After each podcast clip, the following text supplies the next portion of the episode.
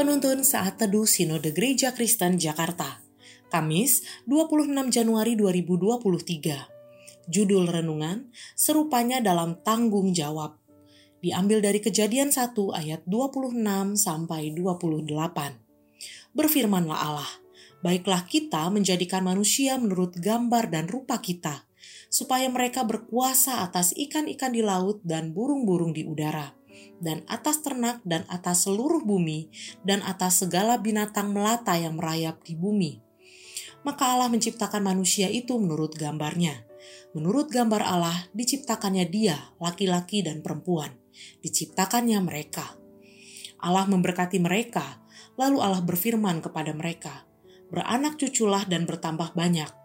Penuhilah bumi dan taklukkanlah itu Berkuasalah atas ikan-ikan di laut dan burung-burung di udara, dan atas segala binatang yang merayap di bumi. Seorang teolog bernama Albert A. Walter dalam bukunya berjudul Creation Regain membuka wawasan kita tentang penciptaan dan tanggung jawab manusia. Menurutnya, penciptaan itu tidak hanya terjadi ketika Allah menciptakan dari tidak ada menjadi ada yang disebut dengan creatio ex nihilo juga tidak hanya terjadi ketika Tuhan meletakkan hukumnya dan keteraturannya dalam ciptaan yang disebutnya sebagai creatio secunda.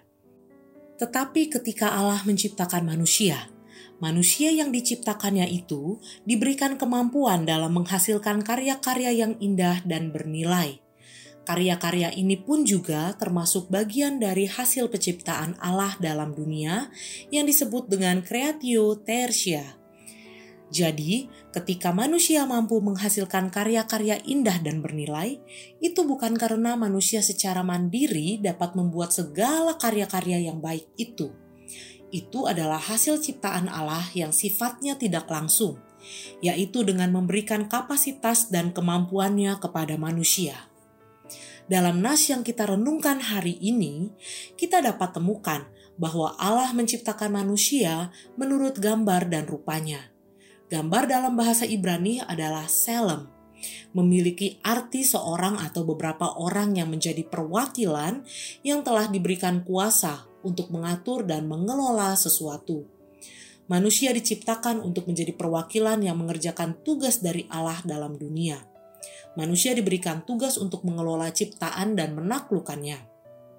Artinya, manusia perlu berjuang mempelajari dan menguasai semua kapasitas dari Allah agar mampu menghasilkan karya indah yang Allah inginkan. Sebab Allah terlebih dahulu bekerja dalam penciptaan. Allah berkarya menjadikan yang tidak ada menjadi ada. Allah bekerja memberikan hukum dan keteraturan pada ciptaan. Allah menciptakan segalanya dengan sangat baik.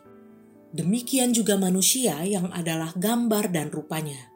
Ketika manusia sungguh-sungguh mau hidup menurut gambarnya, maka ia akan memiliki kemauan untuk bertanggung jawab dalam bekerja, mengelola ciptaan yang dipercayakan baginya. Mengelola potensi yang ada dalam alam ciptaan menjadi sesuatu yang bernilai dan indah baginya. Kita semua diberi tanggung jawab untuk bekerja sesuai dengan profesi kita masing-masing. Bekerja dalam perusahaan atau bekerja secara mandiri. Seorang pelajar sekolah atau seorang guru seorang ayah atau seorang ibu rumah tangga, atau pekerjaan lainnya. Kita memiliki tanggung jawab masing-masing, dan Allah memanggil kita yang adalah gambar rupanya untuk bekerja sesuai dengan kehendaknya. Bekerja untuk mendatangkan kebaikan bagi sesama, bekerja dengan disiplin yang baik, bekerja dengan efisien, efektif, dan juga kreatif.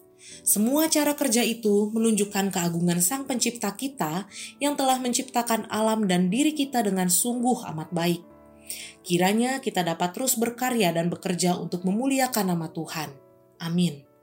Serupa Tuhan dalam tanggung jawab adalah bekerja seperti cara Allah bekerja dalam menghasilkan karya yang sungguh amat baik.